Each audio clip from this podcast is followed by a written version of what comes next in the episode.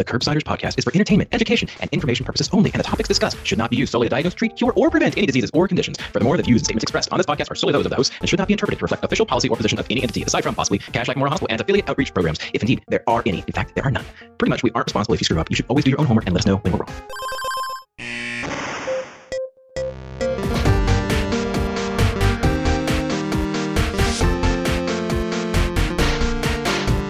Well, Paul, we're back. This was a, a fantastic, packed episode talking about osteoporosis. It's been like over three years since we did an osteoporosis episode. It's, I'll mention again when Stuart's not here, and by the way, everyone, Stuart's not here.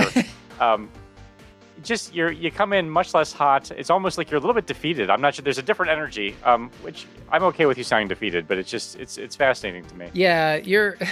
You know, without Stuart here, that it's just it's it's always a little weird, Paul. But uh, what are you going to do? We we have to Did, press do you on. miss somebody interrupting you? Is that what happened?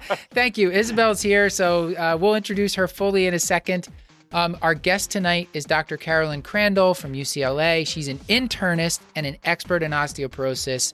Uh, I wanted to remind everybody that this and most of our episodes are available for free CME credit for all healthcare professionals through VCU Health Continuing Education. You can visit curbsiders.vcuhealth.org to get credit. And Paul, before we introduce Isabel fully and uh, our, our wonderful guest, can you tell the audience what is it that we generally do on this show? Sure, Matt. Generally, we, I generally we, we screw around up front, and then we, we talk to an expert. But I think what you're getting at is that we are the internal medicine podcast, and we use expert interviews to bring you clinical pearls and practice changing knowledge. As you alluded, we have physician assistant extraordinaire Isabel Valdez with us, um, who produced this episode and put together just a fantastic uh, recap and update of the management and diagnosis of, of osteoporosis and low low bone mineral density. I think is the new term. We're not allowed to say osteopenia anymore. Is that That's right? That's true. Okay, so um, so I stand chastened before you. but before I embarrass myself further, why don't I pass the mic to, to Isabel, who will tell us uh, all about the fantastic guest that she has for us. yeah, I'm happy to. Tonight we had the great pleasure of interviewing Dr. Carolyn Crandall, who is an internal medicine physician and osteoporosis researcher. She is a professor of medicine at the David Geffen School of Medicine at uh, UCLA. She lectures frequently regarding osteoporosis, striving to reduce the burden of fractures and ensure evidence based osteoporosis care. And without a pun, we will move on to the interview. Paul, you, you look like you want to say a pun, but I know you don't. No, I'm just you know, bone to pick, hate to break it to you, so forth, so on. There we go. Now it feels right. Carolyn, welcome to the show. I hope we haven't scared you off with all the uh, pre recording stuff, but thank you so much for joining us. And can you tell the audience a one liner about yourself? Sure, it's a pleasure. So, uh, I'm an internal medicine physician, a mother of two grown boys. I love potato chips, Mozart, knitting, French medieval literature, and I just had my 30th wedding anniversary during the COVID outbreak. That is just that is just wonderful. All of that. Congrat- uh, except for the COVID outbreak, but It's everything else great. fantastic. Yeah. Well, great to meet you, and thank you for thank you. We're so excited to talk to you about this topic. But first, we have some more stuff that we wanted to ask. Yeah, I, I normally ask book recommendations. I and I'm sorry to change it up on you. I think I'm going to ask for a potato chip recommendation. So Thank you, Paul, because what- I what's your chip of we can't let that slide. Yeah. Okay. Um, my favorite are actually Hawaiian style potato chips. That's and they're kind of a kettle-ish type potato chip. Those are my very favorite. I just love those. And is there a particular brand that you recommend? I mean, we wouldn't fight being sponsored by potato chips, I don't think. no, You know, I would say no. Uh, I like them all. Okay, that's a fair answer. All right. Paul, that is I I really like the potato chip. Uh, that is uh, out of many many interviews, that is the first time anyone's mentioned potato chips. I mean, I have questions. I I could do this for the rest of the night, but we have more things to talk about. But I think They're just also, I'm, I, which is not good for my blood pressure. Shh, don't tell. It stays here. It stays here. Isabel. Um, I'm super excited to have you here, Carolyn. And uh, as the other woman in the room, I'd like to ask what is one of the best pieces of advice you've been given or that you give to those of us in medicine, uh, particularly for uh, us women who are aspiring to be doctors like you or physician assistants or nurse practitioners? Uh, well, I think one of the most helpful things, the mantra that I sort of keep in mind and like to spread around is when you don't know a field, a topic, say so. And if you're afraid of being embarrassed, say, you know, um, I'm wondering some of us may not be that familiar with what you're talking about. I wonder if you could just let us know rather than like leave the room, not know what people are talking about, and you know that someone else in there didn't understand either. And I think that's just one thing that maybe possibly women may be more shy about doing in group settings. Um, so in terms of career advice, I feel like that's uh, that's something important to learn how to do. I like it. I'll take it. Similarly, I wanted to ask about career advice because I was very excited to see that uh, when when we booked you for the show that you're an internist, fellow internist, and you've made yourself an expert in osteoporosis.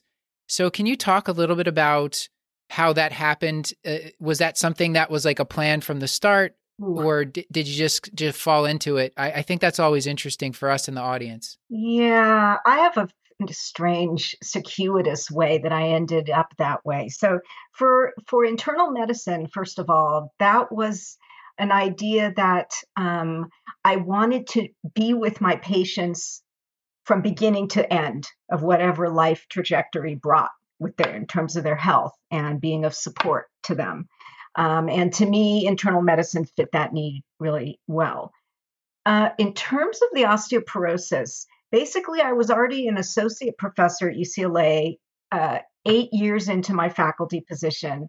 And I said, you know, um, I've published 30 clinical scholarly reviews, and obviously there's something I seem to be missing in my life here. I think I'm going to go back. I'm getting a master's in clinical research. I had two little kids at home. It was not an easy feat, but I did that and I was uh, focusing my research on the intersection between osteoporosis and menopause and practicing at an internal medicine for women clinic. So it fit in really well because it's a special clinic that provides internal medicine care for women.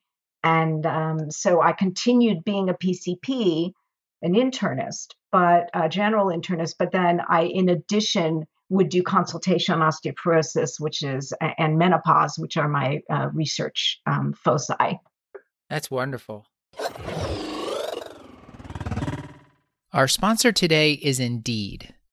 AI can do some incredible things, but for most jobs in your company, you need a good old fashioned carbon based life form, preferably a brilliant one, preferably as soon as possible. If you're looking for great minds that move the world, you can hire them with Indeed. Indeed is the job site that makes hiring as easy as one, two, three. You can post, screen, and interview all on Indeed. You get your quality shortlist of candidates whose resumes on Indeed match your job description faster. You only pay for the candidates that meet must have qualifications, and you can schedule and complete video interviews right in your Indeed dashboard. With tools like Indeed Instant Match and Indeed Skills Tests, you get quality candidates whose resumes fit your job description immediately, and on average, it reduces hiring time by 27%. Get started right now with a free $75 sponsored job credit to upgrade your job post at indeed.com slash internal medicine. That's right, a $75 credit at indeed.com slash internal medicine. Indeed.com slash internal medicine offer valid through June 30th. Terms and conditions apply. Well, we have tons of osteoporosis questions for you tonight. Isabel, would you start us off with a case here? Yes, I've got uh, our first case from Kashlak Memorial. We've got Ms. Brittle Wesso is a 67 year old Caucasian female uh, that presents uh, for dental clearance, and she has a history of rheumatoid arthritis that she has been treating with prednisone at first, but now with methotrexate. She just completed her DEXA, her bone density test earlier this morning, as you had ordered it a couple months ago. And the impression is that she had osteoporosis of the left hip with a high fracture risk and osteopenia of the left forearm, which said the fracture risk is increased. So this osteoporosis really caught her by surprise. So wants to take action now. Right, right. So I think the, the first thing I would do is explain. Um, some p- patients and physicians get confused by the way the bone density reports are sort of laying out in that impression uh, at the bottom, the conclusion section. It says both osteoporosis and osteopenia, but actually, every person only has one diagnosis, and it's the lowest one or if you want to call it the worst one, which in this case is the osteoporosis. So her diagnosis is osteoporosis, and um, it's that diagnosis is based on the lowest T score. So that would be the first thing that that I would um, explain. Um, yeah. And I don't tell them about all this definition about microarchitectural disruption and skeletal fragility because I feel like that's a little overwhelming to patients, even though we as physicians want to know about that but um, what I tell them is that is that it will increase their risk of fracture potentially, and that's why we want to talk about uh, measures we can take to protect them. Even even more fundamentally, when you're talking to patients about osteoporosis, do you, do you define it for them? I mean, I, am sure some of a fair amount, or sort of this vague idea that it's thinning of the bones, but how do you frame that conversation when you're actually discussing osteoporosis and osteopenia? I I, I try to simplify a little bit by saying it's a it's a um, a delicate bone or a fragile bone that makes it more susceptible or increases the risk of having a break or fracture in the bone. And that some people get a fracture without even having low bone density. And so I think it's good to sort of talk about it as I think you have a low bone strength, either low bone density or because you've had some fragility fracture. And that makes you prone to having more broken bones later. That's how I explain it. Can we go ahead up front and define what would be a clinical diagnosis of osteoporosis from a, a so called fragility fracture?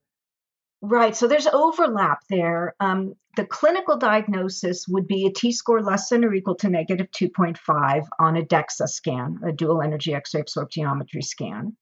And the other way you can have a diagnosis, so there are two ways, the other way is if you've had a minimum trauma fracture, a fragility fracture, particularly at the hip and uh, spine, hip or spine, those also will qualify you. So even if, let's say, you get a chest x ray and someone has a crushed vertebral fracture that nobody ever knew about, um, assuming it's not from a big traumatic car accident, that person does have osteoporosis, no matter what their bone density is. And you don't want to be misled about that.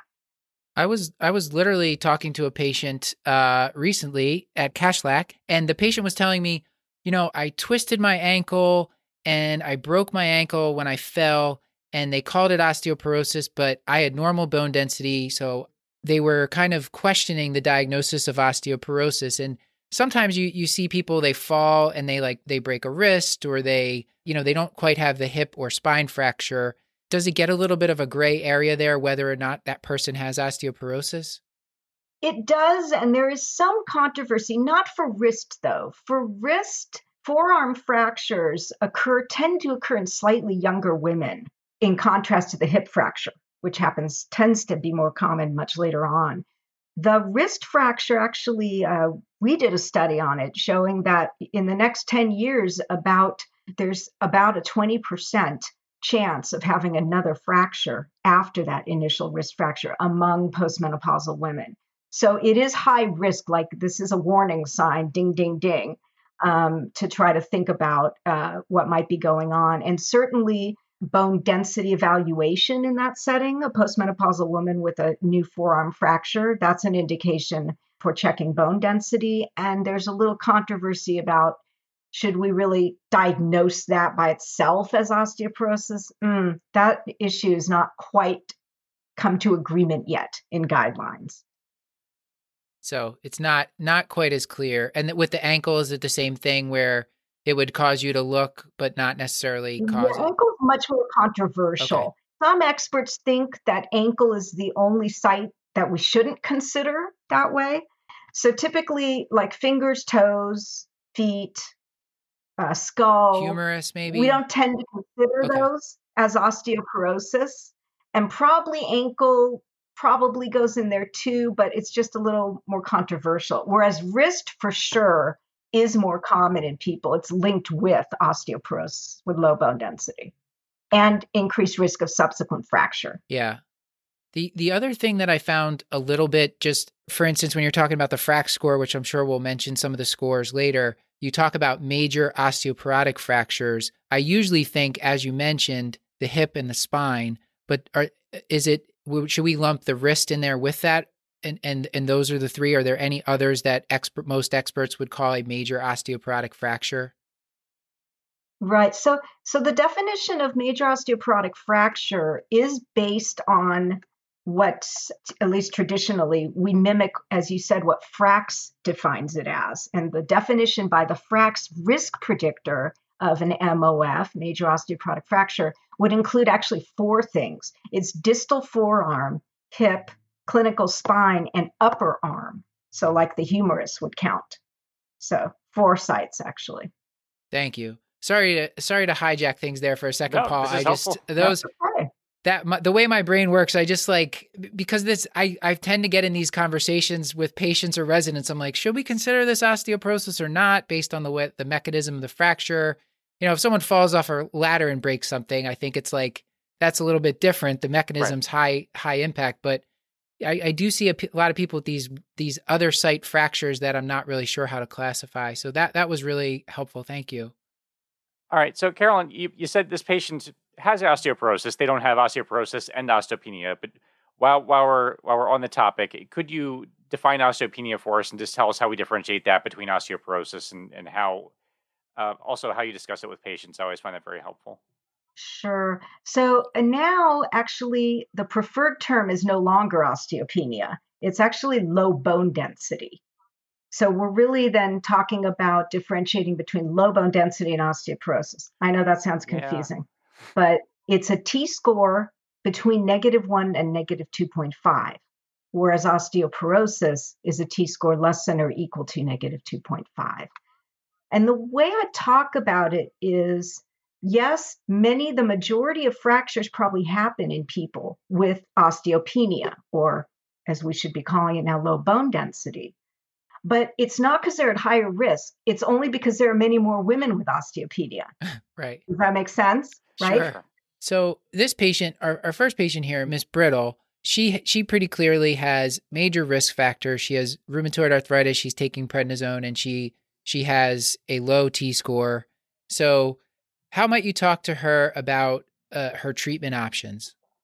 Uh, what I like to do is if someone actually has um, bone density defined osteoporosis, I want to explain nobody uh, has this in a vacuum. So we start thinking of people as a whole, right? It's not just a number, a T score. So we think, okay, just kind of looking at your overall pattern. Because of that rheumatoid arthritis and that kind of medication that's unfortunately rather toxic to your bones, it means that I can't just say, oh, this will go away next year because you're going off your medicine or because your disease will get better. I wish I could say that. That's actually how I put it to the patient. Mm-hmm. And so that means that we should be considering a medication that's going to decrease your risk of hip fracture because those are the really serious ones that put you in a wheelchair or can kill you or put you in a nursing home. And what we're going to do is try to balance out, think about what's your risk of fracture without the medicine compared to what's your risk of some really rare, strange side effect with the medicine. And for most women in your situation, we're going to expect that your risk of fracture without it is going to be a lot higher than your risk of some really rare adverse effect if you're taking the medicine. That's sort of the general way that I that I put things. Do you have any of those handouts or I know the ACE guideline has like, you know, your risk of getting struck by lightning, your risk of having osteonecrosis of the jaw, th- die, dying in a car accident, those kind of things, and they sh- just sort of show you like what is actually a high risk, what's a lower risk event. But I find that some patients are just like, nope, I read about those online. I will, I will not take those. So I'm not sure if you have any any resources that you rec- can recommend to the audience to help overcome that, or if you. You know, I don't. I mean, I I tell them what I do is I give them a handout about two position statements that I really like. One of them is from a task force, um, an international task force on osteonecrosis of the jaw, which is a really um, awful side effect of bisphosphonates and denosumab. And um, what they've done is they've actually included a patient handout in that position statement, and it's wonderful. So I use that and I tell them the numbers in there, you know, one in 10,000, like I emphasize how unusual this is. And then I say, you know, but your risk of fracture actually might be one in five in the next 10 years. So as an example, let's let's emphasize that the chance of you having some benefit is a lot far outweighs the chance of you having some rare side effect. And I do the same with atypical femoral fracture, which is ranges uh, about 50 in 100,000 people who would take a usual five year course of a bisphosphonate, let's say. Um, but that one is duration dependent, and that could go up to 100 and 100,000. So I actually give these numbers. Now, honestly, I'm not sure physicians can even wrap their heads around the numbers, but I do it because it I think it emphasizes the rarity. Because otherwise people get so scared. They read the package inserts and they I don't blame them for being scared. It, it seems overwhelming, and it seems maybe like the media make it makes it feel like uh, it's a lot more common than it honestly is. So that's how I tend to tend to phrase it with people. Paul, any specifics you wanted to ask about uh, about treatment? Common things that you're running into with your patients? No, I mean I feel like we we have a subsequent case that will go deep, deep, deep into treatment. So I don't think that anything springing to mind right now. Like I think we can save it from we're actually talking about our, our, treatment plans. So maybe we can talk about with this one since we we talked a little bit about the diagnosis. We we got the DEXA scan. We talked a little bit about the terminology. What about following patients? Let's say she opts for a treatment. She's not scared off by the internet and she opts for a treatment. What sort of surveillance are you doing? And, and Isabel was bringing this up beforehand. Like, are you checking telopeptides on patients? Uh, I know that's something that's out there. There's blood and urine studies that you could follow these markers of bone turnover. Should we be doing that? Right. So I think it's important to separate into the two settings um, the person who's just being monitored, who's not on therapy, and the person who is on therapy. So the, the scenario you brought up is someone who's on therapy. And disclaimer here I'm on the American College of Physicians uh, Clinical Guidelines Committee. Okay, so I am going to talk about those guidelines. But the American College of Physicians guidelines uh, recommend that BMD monitoring not be done until after the five year treatment period. And by that, you would then extrapolate that, oh, they're recommending a five year treatment period for postmenopausal women with osteoporosis. And that's true. Three to five years, um, because zoledronic acid IV can be three years, whereas oral bisphosphonates would be five. And um, and the reason is that there haven't been any randomized trials to actually show that bone density testing during therapy decreases fracture risk or that it increases adherence to medication. And honestly, I don't see that as a reason to get a bone density test because it's not an excuse or a replacement for just asking the patient politely, "Hey, do you think you're having any issues taking your medicine? Is there is there a problem here?" If they haven't had a fracture, and they're taking their medicine, there's no need to do any test. And so I tell them right up front here's how long I think I'm going to treat you three to five years with a pill, uh, three years with annual zoledronic acid, whatever the case may be. And then after that's done, we're going to reconsider. We'll go ahead and consider checking a bone density test. We'll see what medicines you're on, um, what medical conditions are going on. And if I think you're at super high risk, I'll tell you so, and we'll make a decision together as to whether we want to do another three to five years of therapy or not.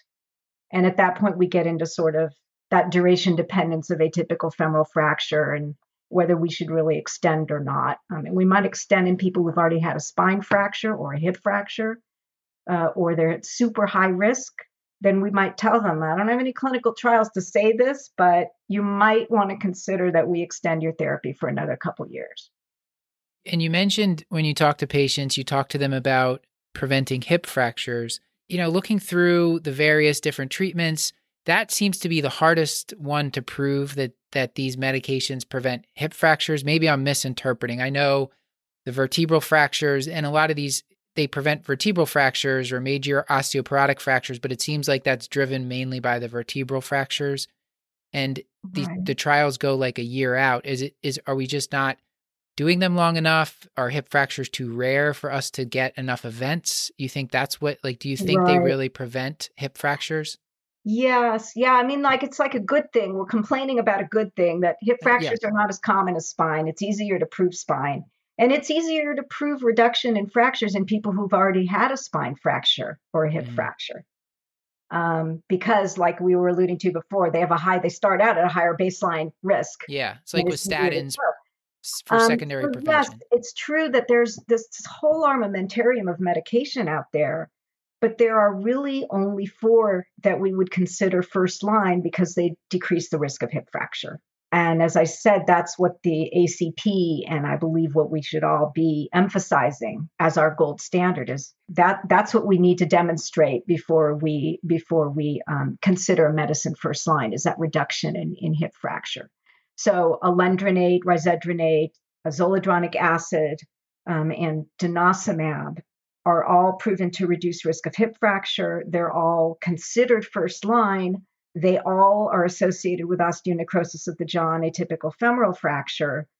The only difference about duration of treatment is that denosumab is, is off on its own in a separate category in that because um, its offset of action is really quick. And you would have to either replace it right away with a bisphosphonate if you stop it. And we don't know yet what right away means or with what, but probably with a bisphosphonate, or you have to continue it forever. But I'm not happy about continuing it forever because there's never been a single clinical trial to tell us that that's okay. And I'm worried about the duration dependence of atypical femoral fracture.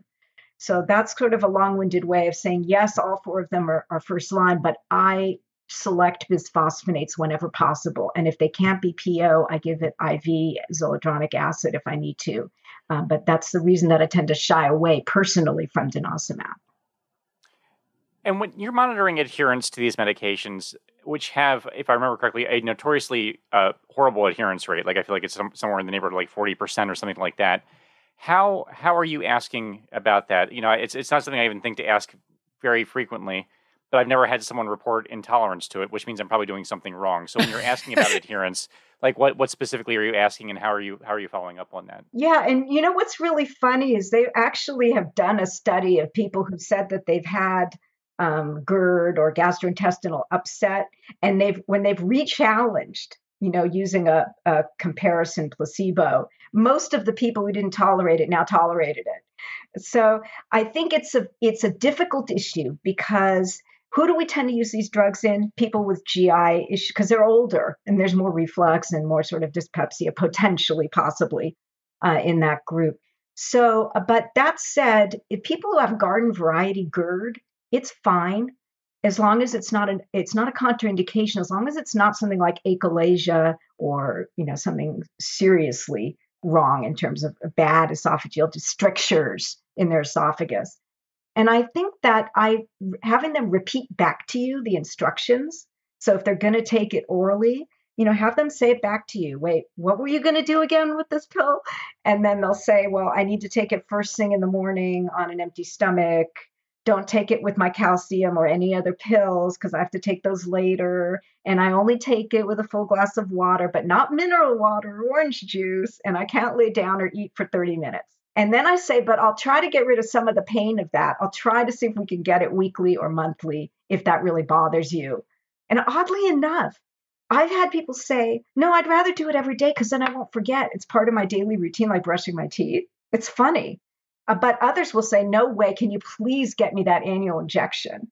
So people, it's very individual. But I have not had a high incidence of intolerance um, be reported I, I just think that it's also important to um, get calcium and vitamin D replete before starting because that can cause aches and pain. Uh, so that that is an issue that you want to make sure you, you take care of before you institute the bisphosphonate.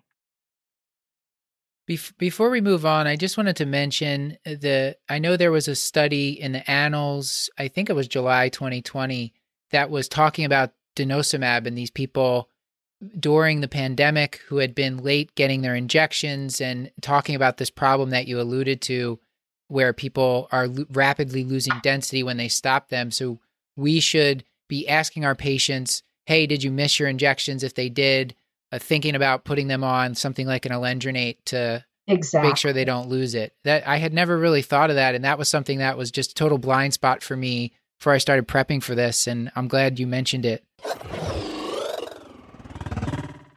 Hey, audience, let me tell you about a brand that I love called Native. I've been using this brand for long before they were a sponsor on this podcast because my little sister was just raving about their deodorant, their body wash, and my wife started buying it, and now we buy it in bulk. And we were so excited when Native reached out to us and wanted to advertise on the show. So, let me tell you a little bit about Native. Native makes a legendary aluminum free deodorant. They also make a body wash, they make toothpaste, and now they make a brand new mineral based sunscreen. It is a broad spectrum SPF 30 sunscreen for your face and body. It's lightweight, it absorbs quickly, and you can choose between either unscented or coconut and pineapple. You can get their deodorant and body wash in amazing scents like coconut and vanilla, citrus and herbal musk, lavender and rose, and more. And you can even build your own personalized product bundles where you can mix and match three of your favorite scents and keep them on rotation so you have something for every occasion. Stay fresh and clean with Native by going to nativedeo.com slash curb or use promo code CURB at checkout and get 20% off your first order. That's native, deo.com slash curb or use the promo code CURB at checkout for 20% off your first order. So back to when I asked you the question a couple minutes ago, we we did the surveillance for the patient on treatment, and that was going to be we're going to do the eight, follow the ACP guideline, wait either three years if they got the IV zoledronate, or if they got five years of oral medicine, we'll check the bone density then and decide if we're going to do another course or continue. What if the person is not on treatment and uh, I guess if they have a if they have osteoporosis, they should be on treatment. It sounds like maybe either the person that's on holiday. It, it, does it differ for the person that's on holiday? How often you're repeating the bone density, or for the person who has mm. osteopenia but not a high enough score for treatment? How, how when do they get surveillance? Right. So um, during the drug holiday, the frequency of bone density testing absolutely unknown. Nobody really knows. That's good to know. practice, most people, most experts probably would do it like two years into mm-hmm. the holiday. I think it kind of depends also on the sort of uh, risk level that the physician thinks the patient has. Um, if they're extremely high risk, but I think the biggest lesson, and this actually goes for all the scenarios treatment, not treatment, drug holiday that a lot of physicians don't recognize, or we never learned it in our training, is that changes in bone density from test to test of like 3 to 6% at the hip and 2 to 4% at the spine can be just due to the precision error of the test itself over time. And you can make a mistake if you don't know that. So like I've had patients come running in and saying, you can take your medicine and flush it down the toilet because my, my, exercise and my calcium and vitamin D, um, you know, look, I have a 1% increase in my bone density. And I have to find a gentle but clear way of saying, you know, I'm not sure that's a true biological change at all because that's well within a measurement error of the machine or precision yeah. error of the test. So it means a, we have to not be shy. We have to get comfortable saying that to patients. B, we have to stick with the same machine over time because otherwise we can't say, did this change from last time or not? Because each machine has its own quirky little measurement error. And C, it means look on your bone density report because it has to tell you something about the measurement error, the precision error, or something like this is a significant change since last time, or this is not a significant change, or sometimes they put a little asterisk to say that it's significant. But if your report doesn't say that, I would call the person reading those scans and find out if they can do it or find a DEXA machine where those reports will, will report that information. It's super important. Uh, otherwise, you could easily see how we'd make a mistake, either restarting or stopping or doing something with a medicine that we shouldn't be doing if we if we don't understand that information. Isabel, we for the first case with Miss Brittle, we've treated her. We talked to her about when she's going to get her follow up testing. We really weren't messing with labs. Anything else that you wanted to to ask before we move on to to the second case? With not with her, not that I can think of because I think we covered it. We well, if, if she's about to start treatment, are we doing labs other than what we've alluded to right now about calcium, like about vitamin D? But is there anything else like renal function, calcium, phosphorus? Like, what should be any just general labs in addition to that? I think that's the only thing we might need to reiterate. Right. And it's another thing that's very controversial um, because no one's ever proven like what's the right approach that actually reduces fractures or prevents medical errors or some sort of formal examination of that issue in in any comprehensive way. But i'll tell you what is most commonly done is people will check uh, renal function and hepatic function. People will think about whether uh, myeloma is present and that may mean some people are happy with cbc sed rate and calcium level. Others will actually want electrophoresis tests you know so that's not really clearly uh, drawn out yet uh, whether you get S- siep uh, things like that. And then the thought about something like celiac disease. So i'll often just say hey has anyone ever mentioned anything like malabsorption or celiac disease to you or do you have diarrhea issues?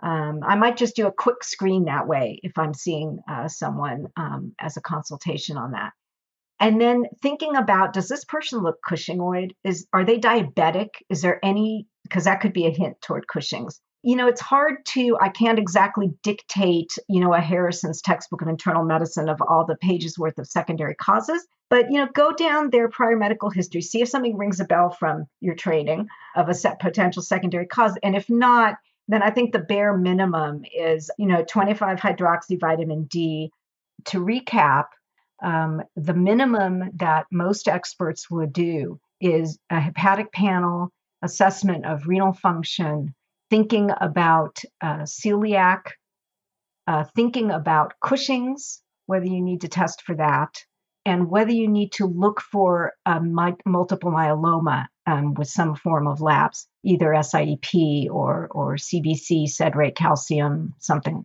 along mm-hmm. those lines. So, if I'm hearing you correctly, you're not collecting a 24 hour urine ca- calcium on all your patients. uh, you know, technically, some of the guidelines have recommended that. I, yeah. I am not. Yeah, that NACE actually. Yeah. I, am actually not doing that. And, and, let's be clear. I mean, for this oh, patient, Miss, D.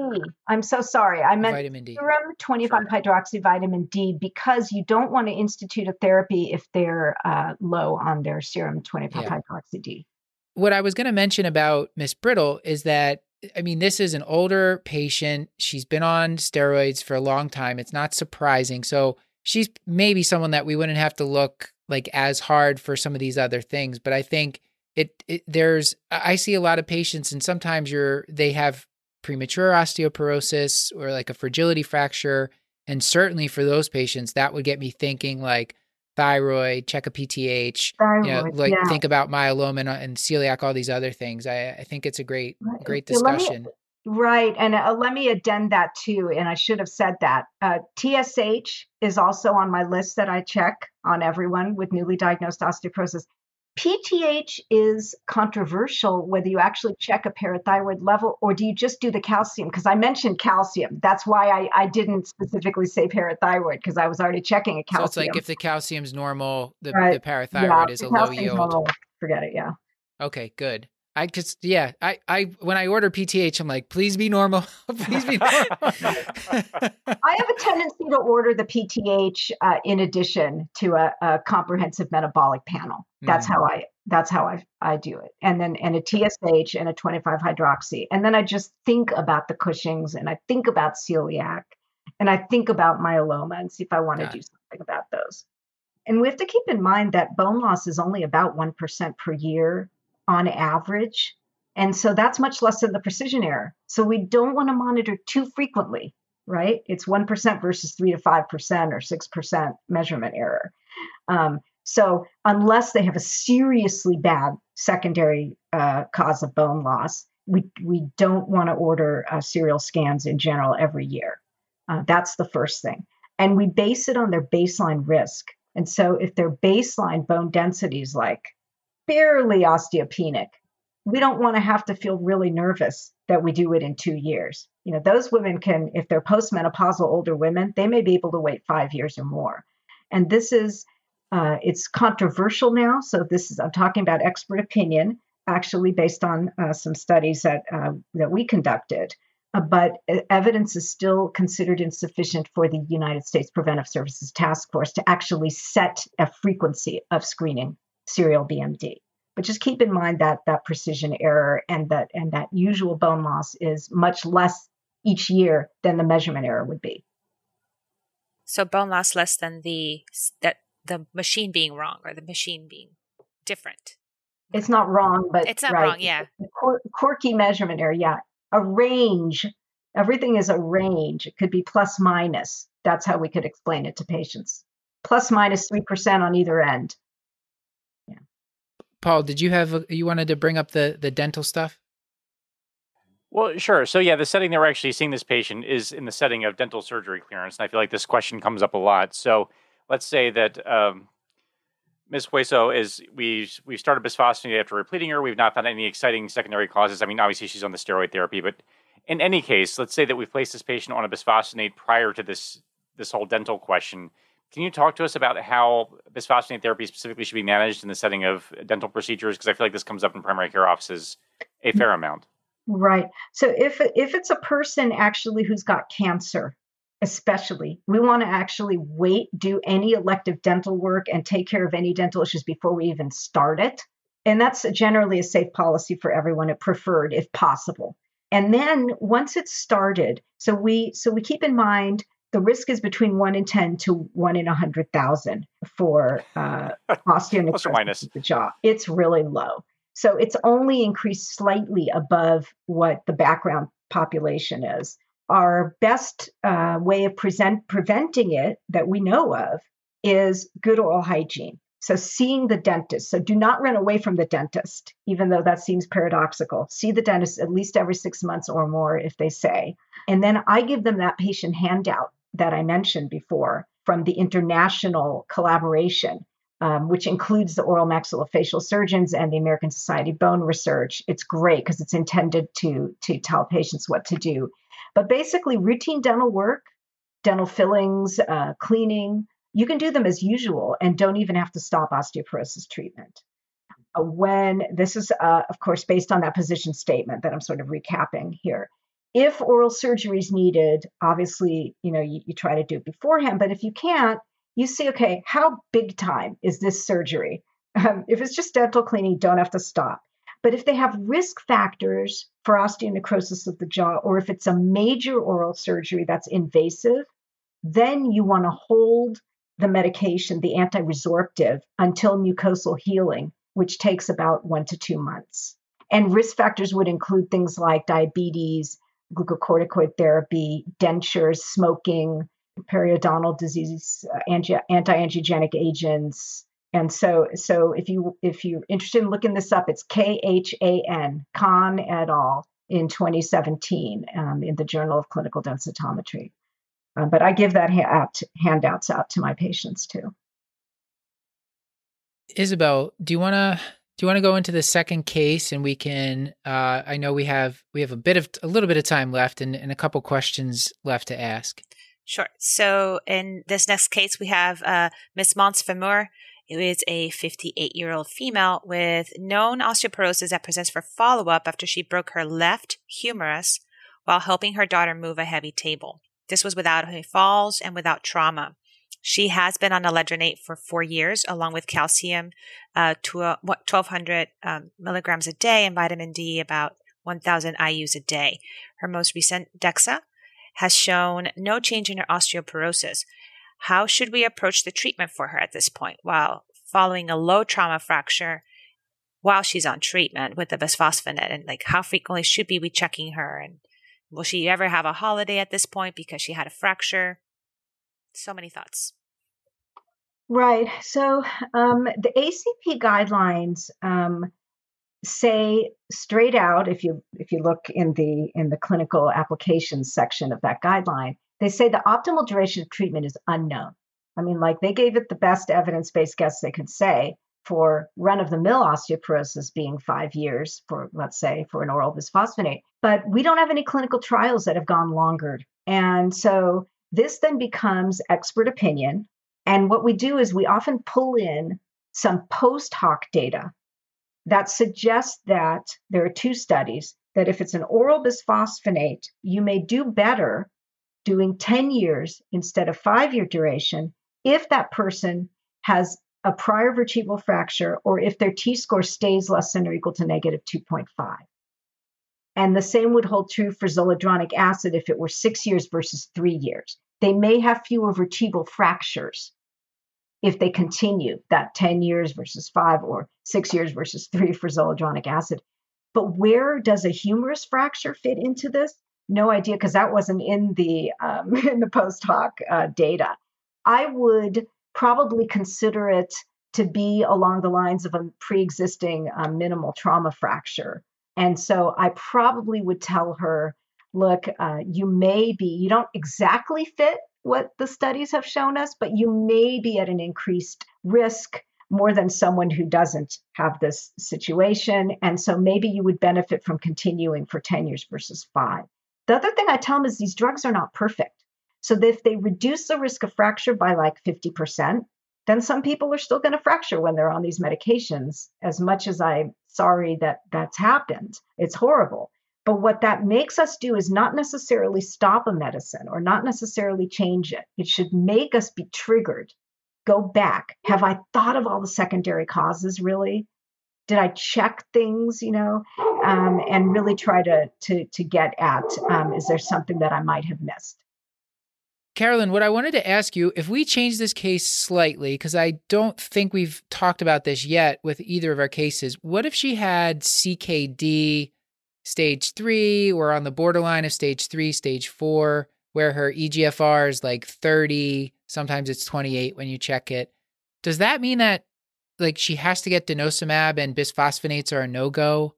You know, I, have I've had uh when when I used to in a in a prior place where I worked, when I would order zoledronic acid, they would always make us get a creatinine. And I would like sometimes the person like I'm t- I'm thinking of a couple specific patients that were depending on the day we got it, they might get a 34 EGFR, they might get a right. 28, and that depended on whether or not it got improved approved. Right, right. And, you know, right. Who can say there's actually a difference between 28 and 30, right? This is right. sort of a, a, random, it's not like a threshold. Um, right. It's a very tough one. And bisphosphonates are not recommended in people with GFR less than 30 because, and it's interesting because the label says that it's because of lack of clinical experience. Yeah. So, yes, you'll probably be stuck with denosumab in that situation now, and I, don't mean to be demeaning, stuck, right? It, it is a powerful drug and it's good at reducing hip fractures. But what I mean is it puts you in a thorny position because you can't actually stop it, but we don't actually know that doing it forever is okay um, in terms of safety. We don't know how to counsel patients, safety, efficacy, how to balance that over the long term. And the other thing is that people with CKD are actually at higher risk potentially of having mineral disturbances when they're on denosumab specifically. So you have to be really careful. You have to monitor uh, their lights and um, and just be careful. Uh, but but it's a bit of a black box what to do right now. Guess another question I, I had for you that we we also haven't covered. If Miss Femur had been to let's say she'd been to an endocrinologist and they were feeling they they put her on this new romosozumab for a year. This is a monoclonal antibody. I'm not exactly sure how it works, but I I get the sense that eh, looking at the Endocrine Society guidelines, they list both teriparatide and romosozumab as like treatments that you can, use those first for very high risk patients, and then after you've used those for one or two years, you can then move them over to bisphosphonates or denosumab. Is that something that like practically that you're ever doing? You're you're putting people on these like mm-hmm. uh an, like these anabolic agents, so to speak, and then putting them on the bone conserving agents. Right. So no, no, I'm not. Um, and uh, I would say, I suppose there's some uh, conflict among across different guidelines about that. Yeah. So I say that I'm sticking with ACP's American College of Physicians guideline approach of prioritizing the hip fracture. Mm-hmm. So if teriparatide and abaloparatide do not yet have demonstrated reduction in hip fracture efficacy, you know, hip fractures, mm-hmm. then I'm not using those as first line. I also don't think patients are into the idea of daily injections in most cases. Right. right. And you have a lifetime limit. And so you're still stuck with at some point making some other decision, right? Mm-hmm. In terms of romosozumab, so it's a it's a sclerostin inhibitor, a monoclonal antibody. It increases bone formation. Uh, if you look carefully at the label, it's specifically approved to treat osteoporosis in postmenopausal women who are at high risk for fracture, meaning especially they've had uh, a history of osteoporotic fractures or that they have failed other therapy. That's strictly speaking. Now, why?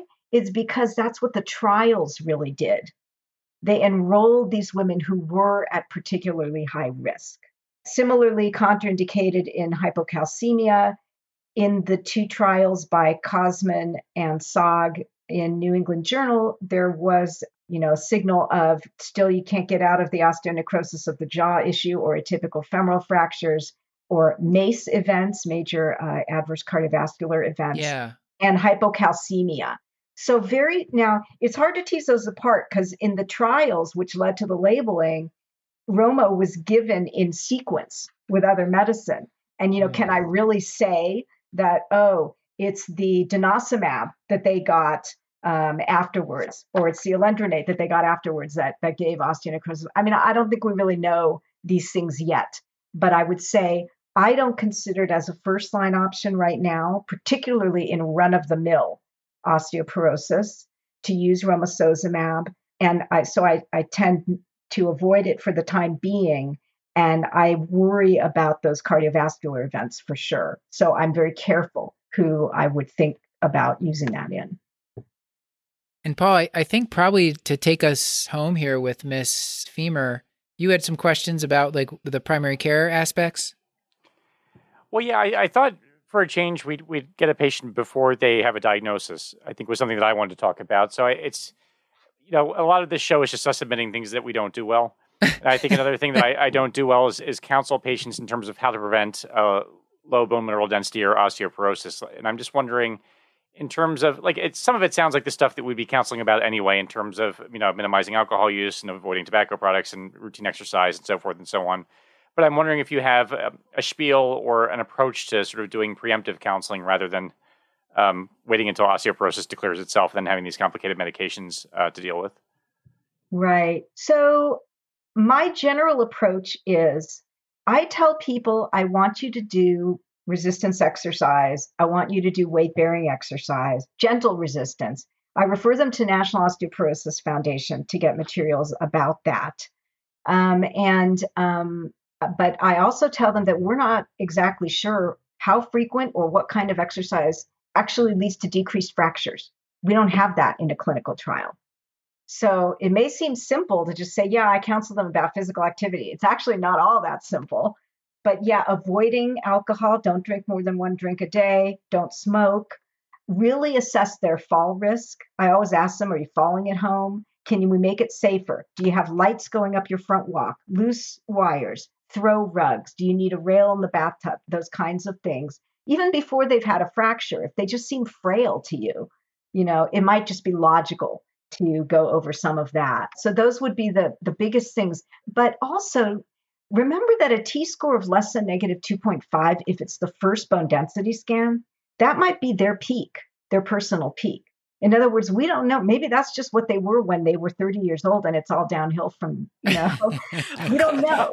I mean, you know? Probably. Like, well, Paul was actually asking for so, a friend. He actually has osteoporosis. so it's, in other words, what I'm trying to say is it's more frightening if it continues to go down on another scan, let's say three, five, seven years down the line. That's scarier than instantly saying, especially like in a woman who's 65, like on the first scan, oh my gosh, you know, panic time.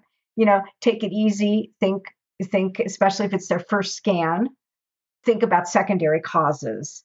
But no matter whether you're going to give them medication or not, they have to do the life. They should do these lifestyle things. Your peak bone mass happens when you're like 29 years old. So, mo- actually, much of this uh, growth happens in kids, which, as internists, I you know I, I wouldn't really be seeing. So, having across the lifespan during the peak bone years, having calcium and vitamin D sufficiency is really important for forming peak bone mass. And then on the older side, it probably helps prevent your decline in bone density. Is it enough? No, probably not. Should it be sufficiency levels in anyone you're going to treat for osteoporosis? Yes, for sure. So um, I say sufficiency really carefully. It doesn't have to be a supplement. It can be you get enough calcium or vitamin D from your diet. And then you may, if you really need to, you make up the leftovers in a supplement if you really have to. But we try to focus on diet. And we should always be using the recommended doses from the Institute of Medicine. So if you just Google IOM vitamin D, you'll find this really short four page document called the report brief. And it has a little table and it has your doses for men and doses for women in each different age group. So they're sex specific, age group specific. And um, that really is the dose set. And I will hand that out to all my patients um, so that they know what we're talking about. Emphasizing diet and following those IOM, Institute of Medicine, um, recommended intakes is important. But it's not an excuse not to take medicine, unfortunately, if you already have osteoporosis.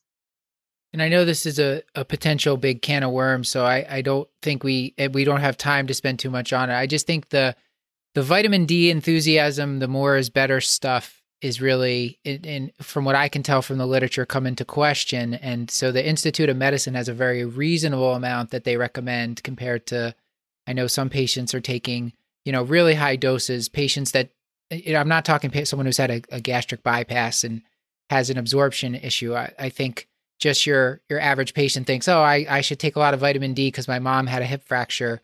And uh, I, I'm not sure how you counsel patients about that if it's just take follow Institute of Medicine or not. It's so funny because I use your specific words, your exact words. I say more is not better. what we need is if we've seen you in a low range, then we need to see you get to at least 20 nanogram per mil level. 20 to 30 is probably a good range. And then you go on a maintenance dose but you don't want excess levels. I just want to see you get up into that range and then maybe we can check it once a year. But we should, though, take a moment to just remind people those intake guidelines that I mentioned are for the whole general population. We all need to be getting that in, intake, but we do not routinely check levels on everybody for serum hydroxyvitamin D. It's a really important point. If someone has a reason, a medical illness, why we have to, uh, malabsorption, um, you know, then it's reasonable, of course. Or osteoporosis if they're deficient and you really need to get them sufficient before you sure. institute medicine, but not for the general population. Yeah, you're working someone up for hypercalcemia, things like calcium disorders, th- that right. sort of thing. Yeah. Right. So I think, I mean, we could ask you questions about this forever. We've done uh, we've done a lot. We've covered a lot of ground. But if you had like two or three favorite pearls that you wanted the audience to remember, what would those be? Well, do they have to come from today? uh, they don't. No, no. I mean, this is a this can be a bonus round if you want. Um, wow. Key but pearl. I would like them to cover okay. osteoporosis, you know, bone. Okay, okay, yeah, yeah. okay. I think key pearls because I, I try to view it as a as an overall perspective. PCPs, primary care practitioners of, of every discipline, family med, internal med, PAs, are really time restricted and they've got to worry about the sprained ankles and the blood pressure and the cholesterol and the diabetes. So, not frequently rescreening people who are otherwise generally healthy and rather shift the resources to those older women, one quarter of whom are not getting their initial bone density test. That would be the first key point. Don't overscreen the healthy 55 year old. Don't do that. because only one quarter of the older women who should be getting screening baseline bone density are getting tested. And the other key point would be that we need to do better at not letting people fall through the holes, the cracks, where they have an initial fracture, but we don't recognize it as a disease of osteoporosis. So, a spine fracture, hip fracture, or in some cases, a wrist fracture, as we mentioned. Those are major osteoporotic fractures. And I don't let that next one be the hip fracture. So, we do a very poor job in this country. Only about 10 to 30%, depending what study, of people who get discharged after hip fracture get treated for their osteoporosis within six months. So, don't ignore those first fractures and don't overscreen people at the cost of underscreening the high risk people. I think those are excellent take home points. Thank you so much. Perfect. My pleasure.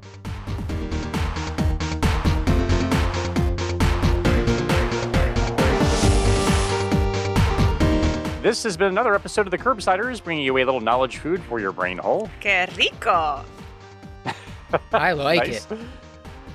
Get your show notes at thecurbsiders.com. And while you're there, sign up for our mailing list to get our weekly show notes in your inbox. And we're committed to providing you with high value, practice changing knowledge. But we'd appreciate your feedback. So please give us a review on Apple Podcasts or send us an email to thecurbsiders at gmail.com.